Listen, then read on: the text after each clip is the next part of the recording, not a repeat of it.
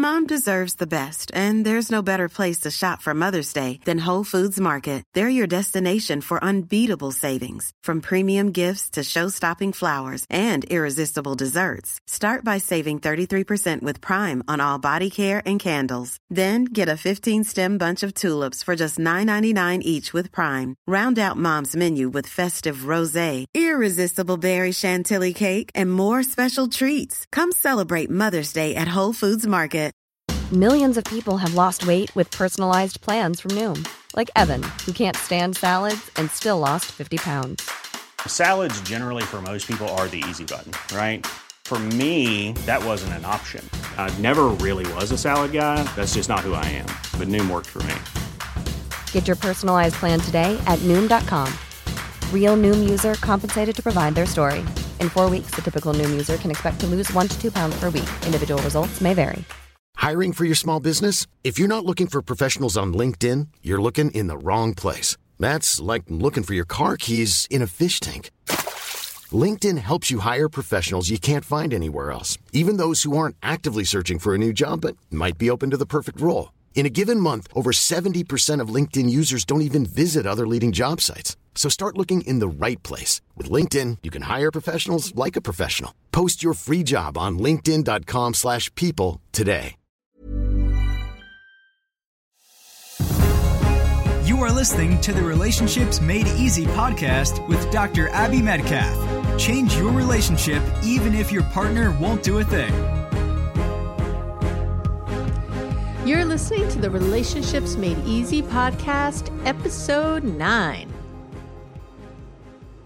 Hey, everybody. You're listening to the Relationships Made Easy podcast. I'm your host, Dr. Abby Medcalf. Welcome back. Very excited to have you here today. Today's title of the podcast is Codependency Isn't What You Think It Is. And it's, I think, a big day to be listening to the podcast because we're going to tackle this huge topic, that so many of you have written it about. Codependency is the thing. I've gotten so many questions from you uh, over and over, and I'm going to teach you today what it really is, offer you some simple questions to ask yourself you know, so you know if you've got it, if you've got codependency, if you're being codependent. And then my top tips for stopping any codependent behavior. How do you like that? So uh, that's what we're going to do today. Now, these words, you know, enabling or codependent, they've been around a long time, many, many years. But so many people think they only refer to partners of alcoholics or parents of drug addicts, you know, that somehow you have to have addiction uh, going around to be called codependent. And these words definitely apply across the spectrum and can happen to anyone, no matter how healthy or how well meaning. Uh, all of us have been codependents at some point, I think. So, well, let's get down to business. First, let's, you know, let's start with some definitions. And the, to me, the simplest definition for codependency I've ever seen is that codependency means that you're depending on something outside of yourself to provide some sense of your well-being. And again, this happens to all of us at different times. So this could mean a lot of things, such as, uh, you know, if you feel anxious because your mom told you it was a big mistake to let your son Johnny drop out of baseball and now he's going to be a quitter the rest of his life. Has that happened to you? Maybe if you feel hopeless when your partner comes home in a bad mood, again. If you feel enraged every time you see your boss because she passed you over for that promotion six weeks ago, if you feel guilty that you said no to helping out with the bake sale at your kid's school, even though you've helped out with the past 20 bake sales, yeah, I see you out there. Uh, you might feel guilty. Maybe it does have to do with drugs and alcohol. Maybe you cover for your husband again when he's too hungover to make it to your kid's soccer game. It's codependent if you're overly worried or obsessed about someone else's emotions, period. If you're in any way doing more than you should normally do, all because you're looking for someone else's approval or avoiding someone's upset. So, in some way, you know, their reactions or what they're saying or doing is involving you and how what you end up doing or thinking or saying. Or let me give you a last example of codependency is doing something in your relationship out of fear. You're afraid your partner will leave you, so you act a certain way. You give money to your deadbeat brother because you're afraid he'll become homeless otherwise. You call the school and beg your kid's teacher to give your kid another chance at the math final. These are all codependent. They, they are. That's what they are. They're in some way. You're, and you might be arguing with me about a few of these, and that's okay. That's part of what we're going to talk about today. Is is really the breadth and depth of this. So now we've all taken part in feeling crappy around someone else's behavior. I have, you have, you're not listening and you haven't had that. We all have. It's not about feeling a certain way, though, momentarily. It's about how long that feeling lasts and how often you stew about it. So, of course, God forbid someone dies, something you found out someone you love has cancer. Of course, you're going to feel bad. Does that mean you're codependent? No. It means you're codependent if, you know, you found out that you're I don't know, again, God forbid, that your mom has cancer and four months later you're still not back at work because you can't deal, or your other relationships have fallen apart because of this, or your own health is been degrading and getting worse slowly over the last four months, or do you get where I'm going here?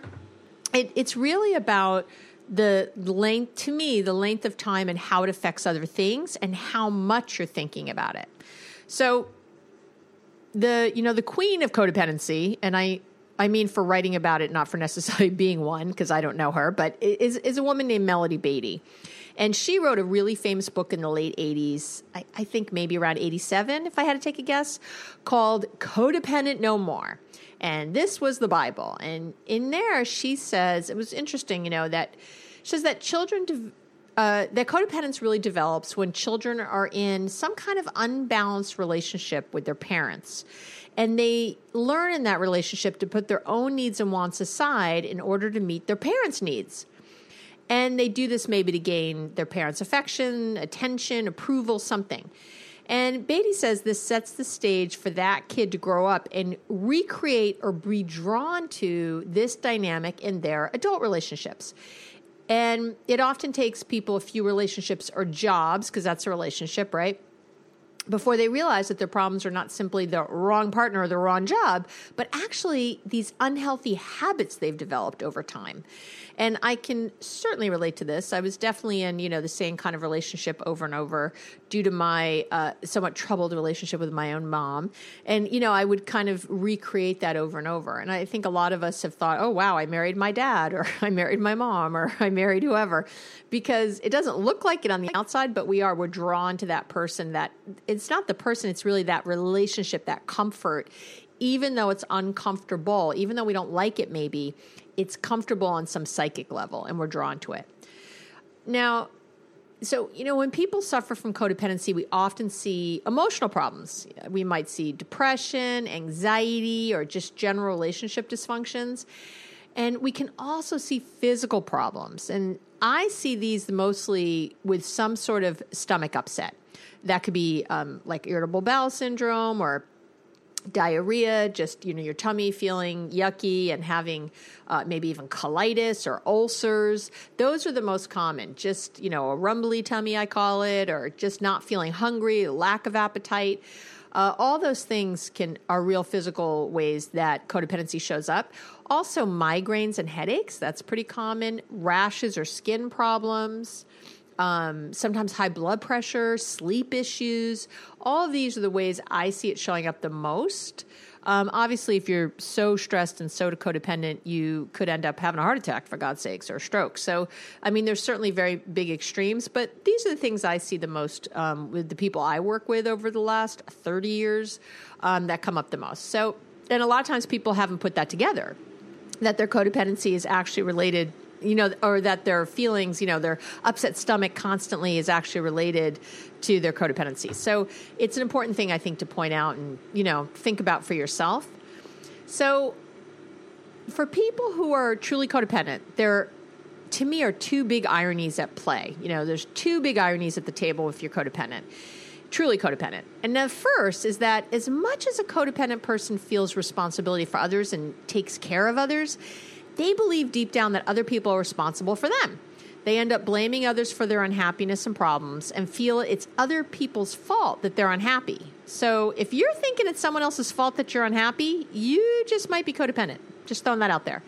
Now, and second, as much as the codependent feels controlled by other people and events, they themselves are sometimes overly controlling, or what I like to con- call control enthusiasts. They're afraid of allowing other people to be who they are and of allowing events to happen naturally. They become experts in what's right and what should happen. So the codependent tries to control others sometimes through threats, you know, it could be coercion, domination, or it could be things like suggestions or advice giving or playing helpless, or it could be guilt. Uh, that's the Jewish way, of course, my people. Um, it could be manipulation. All of these things are ways that the codependent tries to control what's going on. And again, it's because they're so afraid of just allowing things to happen. Oh, what if this person gets mad? I'm going to make I'm going to make sure they don't get mad. So I'm going to set up all these things so they don't. Now again, it can seem really nice in your head like, "Oh, well, I'm helping them not to be upset. Aren't I great?" But really it's not that. You're not allowing other people their emotions and it's really for you. You don't want to be dealing with their upset. And it's a it's truly a selfish act actually, even though I would not call any of you selfish, nor would I call myself. I've been codependent. It's it's not that we're purposely being selfish, but it is really what it is at the end of the day. So okay. But let's talk about some other symptoms of codependency. Sometimes we see difficulty having fun, uh, judging yourself or others without mercy, Low self esteem is definitely in this category, often projected onto others. You know, uh, so we have low self esteem, but we say things like, you know, why don't they get their act together? That kind of thing. And we project it onto other people.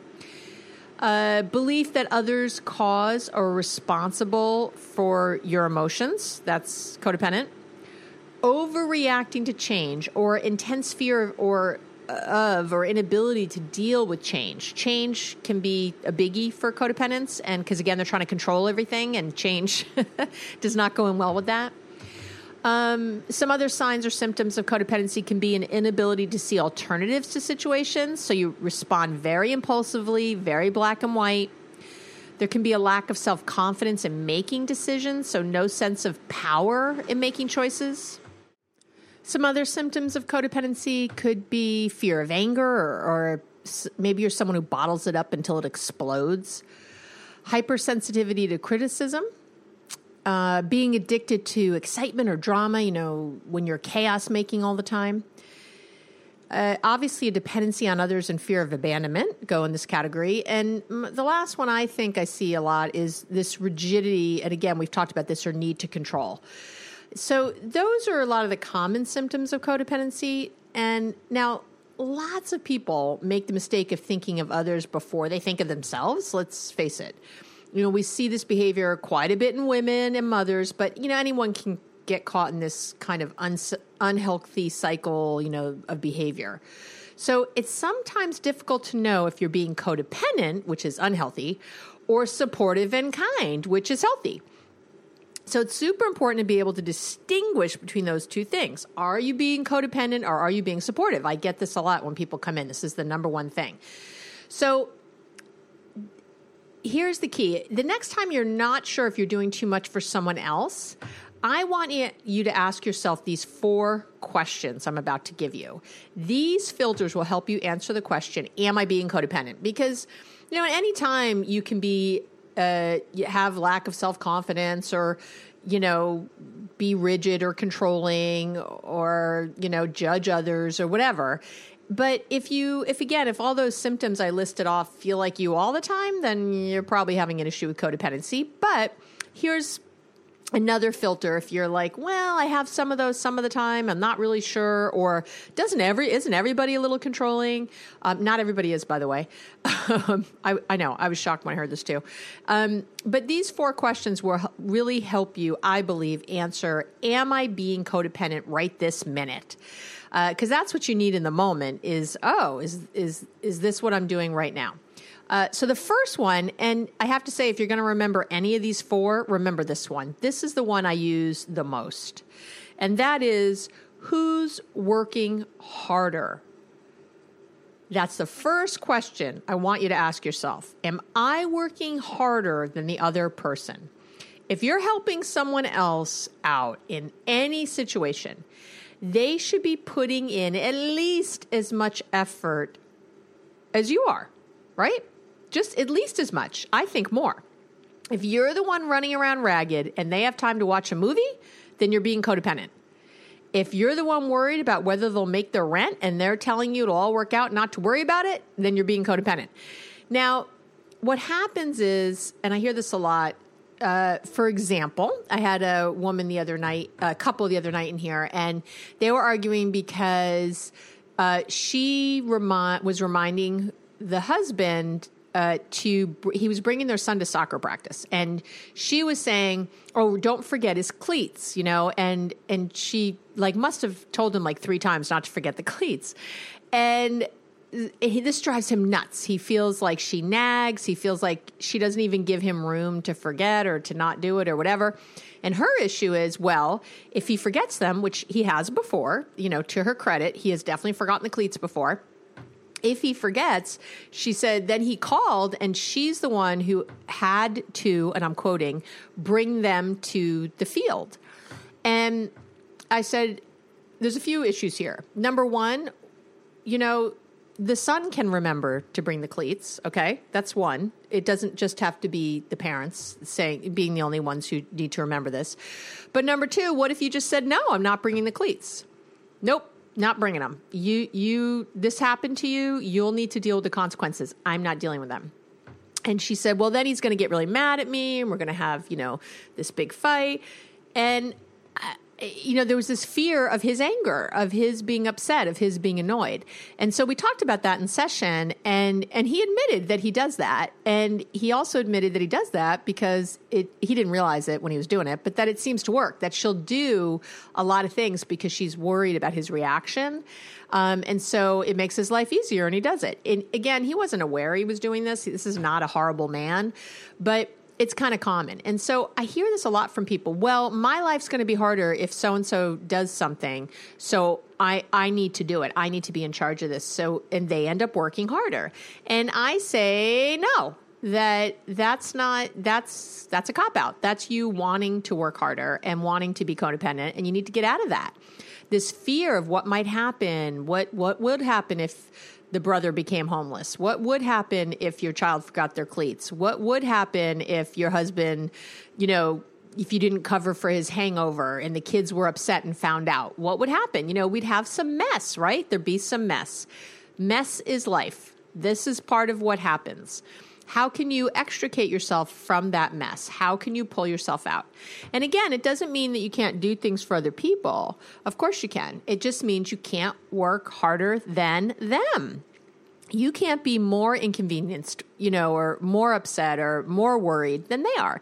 That's the thing. So, who's working harder? That's your first question. I really want you to use that no matter what else, and it'll really help. Now, obviously, by the way, with our children, like this is, it gets hard, doesn't it? Because when kids are little, little, we do have to work a lot harder than them. That's just how it works. But then there's this transition where we really shouldn't be working so much harder. And in this case, by the way, so this that I just mentioned with this couple uh, and their kid forgetting the cleats, this kid was 11. And I said, you know, your son is 11 years old. He sure remembers friggin' cleats. And if he doesn't have them, then he's the one who has to deal with the consequence on the on the field, sliding around. You know, and she, and the two of them are like, well, he could get hurt. I'm like, yeah, he could. You know, he could. It's it's not likely. You know, let's let's get real. Um, but it, it's possible. And or maybe he has to sit out that practice. Maybe he goes all the way to practice and has to sit on the bench the entire time because he didn't bring his cleats. You know, again, natural consequences can also often be very helpful in helping people remember better the next time. So, okay, who's working harder? My second question to ask yourself for Am I Being Codependent is What's my motive? So, why? I want you to ask yourself, why am I doing this? Are you doing this for yourself or for the other person? You want to check your motives and understand the why behind your actions. Is it to make yourself feel better or to get something done quicker? Uh, that's me, by the way, I have to say. I you know, will constantly just it's taking too long when they do it, right? you ever watched a you know four year old try to zip up a jacket? You'll you'll see how your patience is anyway. Um, are you doing this out of guilt, shame, or to avoid embarrassment? Do you like the feeling of other people needing you? This was a biggie for me when I was younger. I liked that other people counted on me and needed me. It made me feel okay in the world. I had super low self esteem, didn't think much of myself. So I was constantly doing for other people and putting myself in situations where they would need me.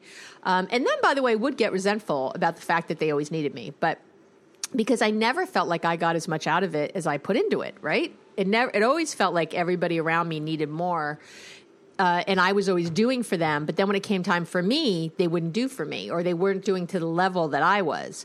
So I would always maybe call when someone was sick. But then when I was sick, I, I wouldn't hear, I wouldn't hear a peep. And this is a lot of what happens with codependency. We look like superwomen. We look so strong and together, and you could be a superman out there if you're listening. But we look so strong and together, and we're always that rock. We're always that person people can count on. So they kind of don't think about us in that way, like that we would need something that you know they should even ask. We just seem so together, and this is a problem. So, what's my motive is a biggie. Um, you know sometimes you'll check in and see that your motives are completely altruistic. You will. You'll see that you're a total rock star, lovely Mother Teresa person in the world.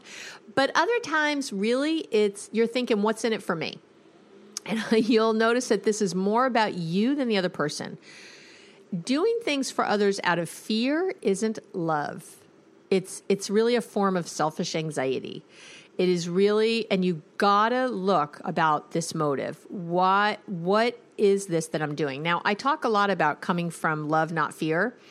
The fear based emotions are the things when you say, Well, I'm worried that, I'm concerned that, I'm afraid of, the obviously fear based, right? So, jealousy, resentment, anxiety, depression, sadness. Well, not really sadness, but depression would be because that's the extreme of that. Uh, rage, helplessness, hopelessness. Uh, these obviously hate and and that kind of stuff. These are all fear based emotions. These are not emotions from love. Love is our gratitude, appreciation, kindness, compassion, all those good things. Okay. And so, and I'll give you another example of uh, a codependent thing that really falls in line with this. I had a couple in my office, and um, not that not too long ago. They they all blur together. Sorry, I'm old and I forget timing. But and the they had an argument in the office. They were sort of doing something, and I interrupted that. I don't like people just to sit and go over old resentments in the office. It doesn't help. But anyway, I sort of interrupted it. And the wife says, you know, she said to him, you know, I love you so much. This is really painful because, you know, I love you. And he and he said he goes i hate when she does that. And she got very upset. She goes i can't say i love you. That's crazy. You know look at him. And she looked to me like i should get on her side. Like i say i love you and he won't even say it back and i'm trying to be in the space and he doesn't want to be da da da. And i knew why he felt ucky about it. I felt ucky when she said it in the room because eh, I can't give you her intonation in the moment and what exactly happened, but what was clear to me is she was saying, I love you out of fear. She was in a space with him. She felt unsure. They just had this argument. She was not feeling herself. She was not confident. And she was saying, I love you in this kind of reaching, grasping way. And he said, she does this all the time at home. You know, we'll argue or something's going on or I'm mad and she says, I love you. And she's mad that I don't say it back and we get in these arguments about it. And he goes, It's just not, I don't like it. He said, I don't know why I don't like it. I know it sounds like I'm an asshole when I say it, but I don't like it. And I, I told him what I'm telling you right now. I said, You don't like it because it's not from love. She's not saying I love you from a loving place. She's saying it out of fear. And that's why it hits you the wrong way. And you might notice this in your own relationships that someone says certain things to you, could be a mother, dad, brother, you know, your partner, whatever and you just get that ucky feeling, even though the words they said were, I guess, good, like I love you. But something about it just doesn't sit right. It's this. It's this, it's really this codependent behavior and which is unhealthy so it feels yucky it's from fear you react to it your your little amygdala lights up feels the fear and you're reacting to that so what's my motive is a big one. So it could be what's your own motive, what's other people's motive, but it's a big one. You know, why are you doing this? What's in it for you? What what's going on that's spurring the behavior you're having? Okay. Third thing to ask yourself if you're wondering am I being codependent is what does your gut say? Ask yourself, what does my gut say? A lot of times we know that what we're doing is wrong or unhealthy because we get that funny feeling. You know that funny feeling I'm talking about. It's very important to listen to the voice in your head. Are you feeling resentful or disappointed with the other person when you're helping them? If so, this is probably not something you need to be doing, or you need to be clearer on why you're doing it. Listening to that, again, it's kind of like what I just, the example I just gave with what's my motive. This this husband was knowing his gut was telling him it was weird when she says I love you. He just didn't know what it meant. He didn't know where to follow it, but he could tell. It's the same thing sometimes when you're doing something for someone. You know you're not being supportive. You know it's codependent, but you sort of rationalize and tell yourself something different, you know, in your thoughts. But your feelings, your gut catches on and it knows, you know, this is not cool. I've got a funny feeling about this. I hear people say it all the time. I hear them say, I knew I should have, or I knew I shouldn't have, or whatever. It's like you do know, but somehow you don't key into that. You're not, you ignore it. And I need you not to ignore it. Okay. So the number, the fourth question to ask yourself, if you're wondering if you're codependent, is Am I teaching them to fish? Okay. So you need to ask yourself will what I'm doing result in this other person learning new skills so they can do it on their own next time? Or are they going to have to keep coming back to me? Whatever you're doing for someone else should be helping them reach their next level of autonomy. If the other person will be dependent on you for this particular thing every time it comes up, that's a problem. You need to teach. You need to be teaching them to fish, not giving them a fish. You might remember that old parable. So, really be thinking it through. Notice for number one, if this is the 10th or second or fifth time that you've done whatever it is for someone. Do they keep coming back? Do they keep asking? One size fits all seems like a good idea for clothes until you try them on. Same goes for healthcare. That's why United Healthcare offers flexible, budget friendly coverage for medical, vision, dental, and more. Learn more at uh1.com. Hold up. What was that? Boring. No flavor. That was as bad as those leftovers you ate all week. Keke Palmer here, and it's time to say hello to something fresh and guilt-free. Hello Fresh. Jazz up dinner with pecan-crusted chicken or garlic butter shrimp scampi. Now that's music to my mouth. Hello Fresh. Let's get this dinner party started. Discover all the delicious possibilities at hellofresh.com.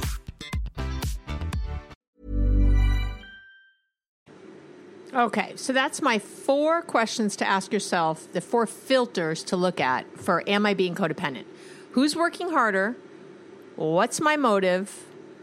What does my gut say? And am I teaching them to fish? Those are your four. And if you answered yes to any of these, it's likely you've got a wee bit of an issue around codependency. And if that's the case, there's a way out.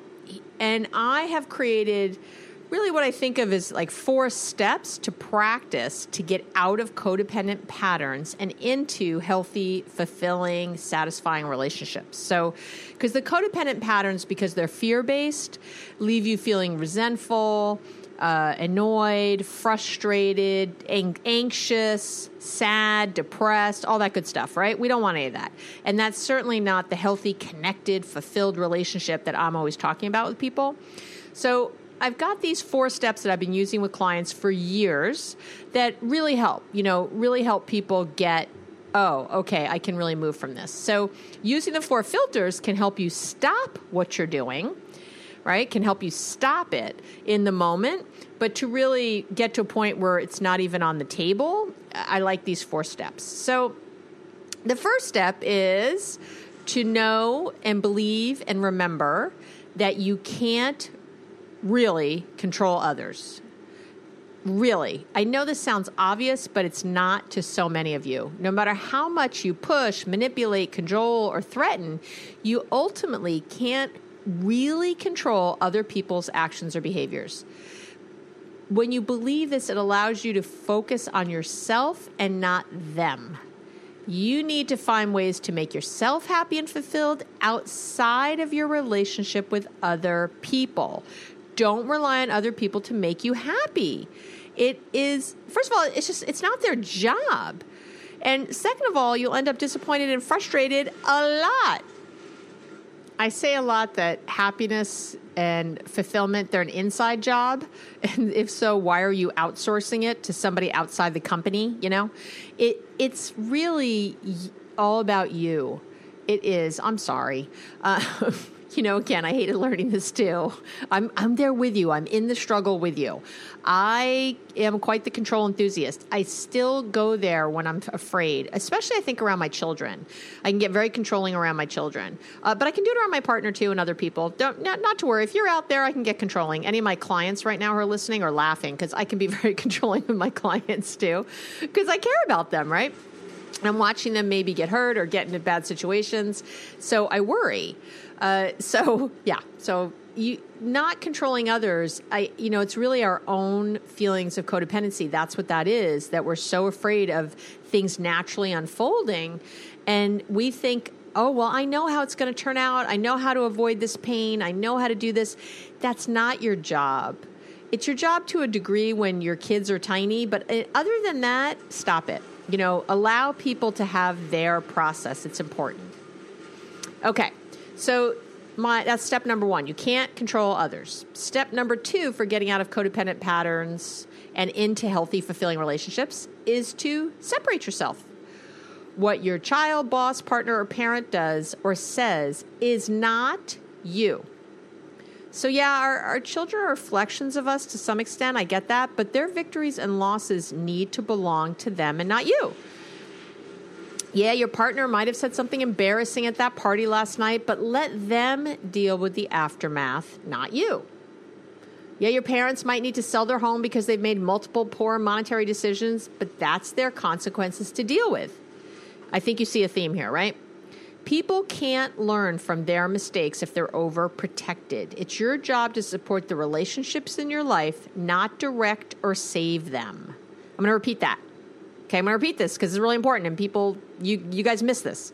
It's your job to support the relationships in your life, not direct or save those relationships. So, again, support is not codependency. Support is that you might listen to your parents talk about, you know, what they're going to do around their home and that kind of thing. But in the end, it's their choice. And you might be thinking, well, I'm never going to let my parents be homeless. I'm never going to allow that happen. I understand that and you're going to have to choose something in between. You're going to have to choose something that doesn't mean that you control and do everything, but maybe that doesn't mean you allow them to be homeless. And again, I would say to you, are they really going to be homeless? I'm not sure. I, I, think people jump to these places very quickly. So, um, for example, I have a I've had clients pretty common over the years who have children who are, you know, have some sort of mess. You know, they're maybe they have mental health issues, maybe they have drug and alcohol issues, maybe they have something, and they're you know failing out of school or doing bad things or whatever. And I often, you know, th- it's real hard to figure out where that line is. And so my thing is, you know, they tend to work harder than the kid. they te- right? They tend to try to control what's going on and that kind of thing. So I really have them step back from that and really get down to the nitty gritty. It's like, what can't you risk? You know, I often tell them I think it's okay to risk them going to jail. I know that's a horrible thing, but sometimes that can really help people. You know, if there's a, I have a client who had, you know, a son got a DUI and he, or a drunken reckless or something, and he wasn't dealing with the, consequences of it. He was supposed to, you know, go to AA meetings or he was supposed to do like three things and then go back to the court. And she was freaking out about it. He's 20 years old, living away at school. And I said, you got to let him deal. Let him deal. He might fall. He might have harsher consequences. Let him deal. Um, but there's other things, and, and, maybe you can't let that one go. I don't know what you're going to be, but my what I've seen happen over and over is those kids who get saved over and over, they just end up in more and more trouble because they don't know what are consequences. They don't know what you know what's going to happen. They keep getting saved, so they keep doing the same things. They don't learn. Um, and this is really giving someone a fish instead of teaching them to fish kind of thing. One of the things that I've supported a lot of parents doing is paying for their children's health insurance because at the end of the day, if your kid was, you know, dying in a hospital somewhere, there's no way you wouldn't go pay that bill, right? There's just no way. And for most people. And and it's and I don't judge you if you would. You know, we get to a point sometimes with our kids where you know they they're adults and they need to make their own choices. Um, but I do have a lot of parents who say, "I just I wouldn't be able to deal with that." I'm like, "All right, then pay their health insurance, pay that every month, whatever that is." but don't pay anything else. Don't pay car insurance. Don't pay for their cell phone. You know, and I hear the cell phone thing a lot. Well, I have to pay for the cell phone because I want to be able to reach them. I say no. Stop. Stop. Kids are very, very resourceful.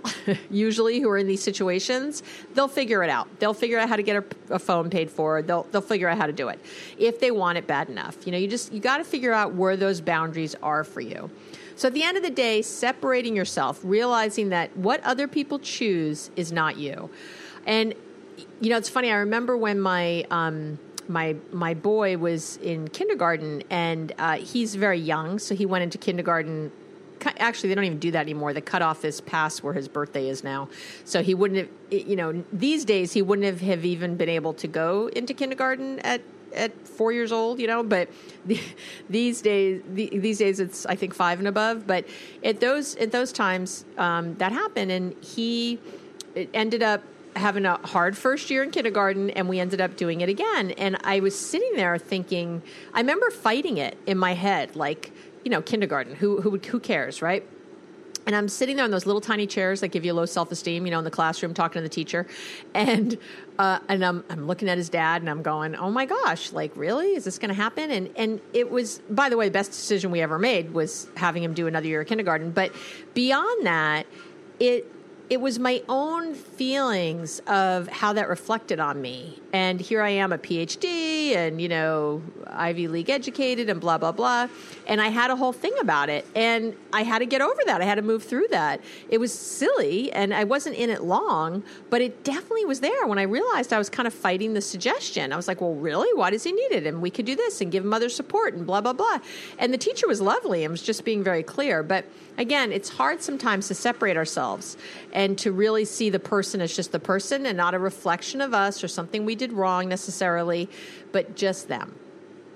Okay. Number three in the four steps to practice to get out of codependent patterns uh, is to wait to respond. One of my favorites. So easy to do and so hard to, or so simple to say, sorry, and so hard to do. so take a breath and think instead of reacting or responding right away to whatever gets put in front of you. In other words, allow some space for others to come to their own conclusions. Allow some space for yourself so you can think things through and keep yourself separate while remaining kind and loving. Hear that again. Allow some space for yourself. I don't remember how I said it, but so you can think things through, right? and keep yourself separate while remaining kind and loving. That's that's that thing. And here's the bottom line you can feel compassion for someone else without having to act on it in the moment. You can be there for another person without taking any action or saying anything. The best help you can be is one of supportive silence often. Ask questions to help the other person clarify their situation and create healthy solutions, but don't fix it for them. Don't offer advice or make suggestions. What do I say all the time? Don't sack your relationships. Don't don't offer advice. Uh, don't give suggestions. Don't offer advice, and don't criticize. So you know you got to let the other person find their own way. When you do something for someone else that they could do for themselves, you're not helping them. You're hindering them. I need to say that really clearly to you. It's the truth. If you're doing something that someone else could do for themselves, but you're doing it, you're you're not helping them. You're you're you're stopping them from realizing their own potential and developing their own self esteem and mastery. And I know this concept is hard for a lot of us. You know, as parents, spouses, sons, daughters, we, we take on roles that have us thinking of other people's wants and needs before our own. So, allowing others to face natural consequences is an important part of being in a healthy relationship, and waiting to respond can do that. And it's really that breath again that you sit in. And i think we're just so used to stimulus response stimulus response. You know someone says something we have to give an answer. We have to give an answer. Happens a lot with our kids. And a lot when i'm working with parents around how to be with their children it's probably the biggest thing that happens is they make the mistake of giving a response right away instead of saying to their kid, "Well, I'm going to go talk to I'm going to talk to your mother about this and I'll get back to you." You know, but the kids will jam us. They'll be at us, right? that's their job. Going, "Well, what about this and what about that?" And I need an answer now and I have to know. It's like, "Well, that's too bad. You're not going to know right now. You're going to have to sit." But again, we get codependent. We worry like, "Oh, they're going to get upset. They're going to be mad at me." So I want to give them an answer now. It stop it. Just wait to respond. Take a breath. You want to act, not react you're right. Remember what re means in the beginning of the word. It means again. Reacting means you're acting again. You're doing the same thing you've done over and over and over that's gotten you in this place. So you want to act. You want to be thoughtful. You want to take a moment. Wait to respond. Take a breath. Really remember that you can say, I'll get back to you. You're allowed to say, I'll get back to you anywhere at work, with your partner, with your kids, with your mom. Doesn't matter. You're allowed to say, I'll get back to you. Okay. And number four to is to practice loving detachment. I say this for last because this is the biggie. And this is a little different than separating yourself because separating yourself just means that you don't see the other person as a reflection on you. But this is a little different. The loving detachment, and this is a it's a difficult concept for a lot of people. Uh, but practicing it is key if you want to stop doing too much for others. When you're practicing loving detachment, it means that you're separating yourself emotionally, spiritually or mentally from another person and what they're doing, saying, or thinking. I'm eyeballing you people out there who think you can read minds. I see you. I see you. now, detaching yourself from other people's behaviors and words is great in theory, but it can be a difficult thing to actually do. It takes a lot of courage and strength to see that you can be happy no matter what other people do. Now, I'm not saying it's easy, I'm just saying it's quite possible, right? The bottom line is that you need to have a healthy relationship with yourself first before you can have a healthy relationship with anybody else. I say this over and over. It's on my website, it's everywhere. You got to have a healthy relationship with yourself first before you can have it with anyone else. So, asking yourself these questions will help you understand yourself better and strengthen your own boundaries and values. You want to work on these four areas and you'll quickly find yourself more at peace in all your relationships, right? And this loving detachment, this last piece of it is is key. Is to is to feel the love, not the fear, not the well, F you or screw you or I hate you, so I'm going to detach, but to do it with love, to do it from a, a loving, heartfelt place, a kind place. And for a lot of you out there, it just feels mean anytime you say no, or anytime you draw a boundary, or anytime you tell someone how you truly feel. It's not mean, it's honest, it's clear. Now, I don't like the term brutally honest. I think that's just brutal. And if you hear it brutal? Like, what is br- yikes? Why would I ever want to be brutal with the people I love? I don't want to be brutal. Being direct is fine. Being clear is great, you know, right? Just being honest is awesome, but you don't have to be brutally honest. You're still allowed to say things in a way that's caring and kind. And really, that's how things are received the best. There's no two ways about it. Now, um, I know I have at least one client, you know who you are, who's maybe listening right now, who I I once told to get her head out of her ass. And I think I've said that to more than one client. Uh, that doesn't sound so so loving and compassionate. I, there's definitely been times when I've just been with a person going, I'm worried for you. You know, you're making some really bad decisions and you need to get your head out of your butt here. Like, this is not working. So, but I will say that I always say it. And, and, and this client, when I first said it to her, who I'm thinking of, um, she I had the session with her and uh, she went away because she was, she was super codependent with her husband. She went away, and about a year later, she called me and she said, "Hey, I got my head out of my ass. I'd really like to come in and see you." And it was really funny. And I actually hadn't remembered saying it to her, and I was a little embarrassed. I said, "Oh God, did I say that?" And she said, "No, it was the best thing that ever got said. It was great that you said it. It really stuck with me." Because um, I really got all the other things you said, and because I was overall very nurturing and loving, because that's my way. Uh, it's just kind of how I roll and how I present, because it's how I feel. So when you do it in that tone or in that light, when you're really saying it in that way, um, as opposed to com- calling someone a jerk or an a hole or something else and then saying it, right? It's very different. So you can say things again, but the tone matters, the how you couch it matters, what else you've said matters. So and again, really check in with your motive. Really check in with, I know in that case, and whenever I've said anything very direct like that, it's to jar someone. It's it's because I've tried already five other routes and nothing has happened. So i'm looking for some shift in thinking or you know some wake up or some paying attention that hasn't been there. And this it's often very effective to say some different things. So loving detachment doesn't mean that you just you know go mm, baby oh sweetie pie you know puppy dog tails and rainbows. But it does mean that you draw boundaries and are clear and sometimes can say that harder thing but you do it again in that loving way. Really really important. So Okay, so those are the my four ways for uh, four steps, I should say, to practice to get out of codependent patterns and relationships. Um, is to remember you can't control others, to separate yourself, to wait before you respond, and to practice loving detachment. To be loving, but to pull yourself away.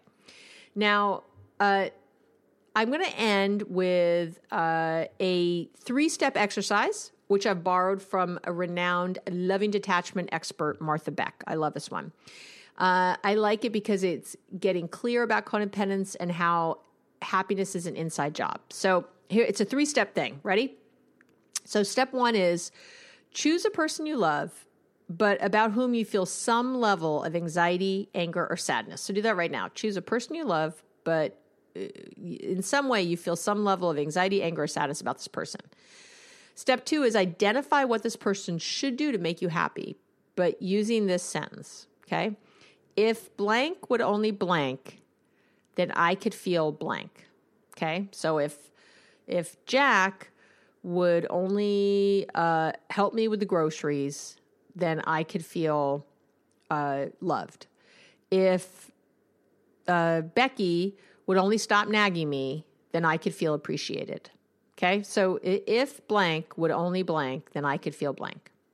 And then she says, now delete the first part of the sentence. So it reads, I could feel blank. There, I know. Realize that this is the only honest truth in the sentence and know that you have the power to feel that way no matter what anyone else says or does. So it's not if blank would only do blank, then I could feel blank. It's I could feel happy, loved, appreciated, honored, respected. You can feel any of those things. You can do any of that, but you can't wait for other people to give it to you. To free yourself of any codependent thoughts or actions, you've got to move your focus away from controlling others and what they're doing and saying and towards creating your own happiness. Okay. I'm going to end the show today with a quote from Sam Keen. He said, I love his quote. There are two questions. Uh, he said, a man. I'm just going to say a person. There are two questions a person must ask him or herself the first is, where am I going? And the second is, who will go with me? If you ever get these questions in the wrong order, you're in trouble. and and there you go. It's it's not it's not the who it's it's where you are where you're going it's really putting your oars in the water and steering your boat where you want to be being knowing yourself knowing your thoughts and feelings knowing who you are right that means having a good a solid healthy relationship with yourself then you can look around and decide who's going to go with you, how it's going to work, what's going to happen. But you keep that first thing first. Really, really important. Okay, that's it for today's uh, show. I hope you learned a lot about codependency, what it is, the filters to look for. Well, I know you learned a lot about it. Never mind, I don't hope. Um, what it is, what to look for, those filters, those four filters, and the four ways to stop it. You know, to to start get to get out of those codependent relationships and get into healthy, connected, happy ones. And I'm really happy you're with me today. It always means a lot. Please come visit me at the website, abbymedcalf.com. There's always great blog posts going on. Um, you can download the crash course for couples. Uh, the five tools for it's the communications crash course for couples. It's my top five tools for couples. You can download that right on the homepage of the website. And uh, I'm just looking forward to continuing to work with you. All right, have a great day, everybody, and I'll talk to you soon. Thanks for listening to the Relationships Made Easy podcast at www.abbymedcalf.com.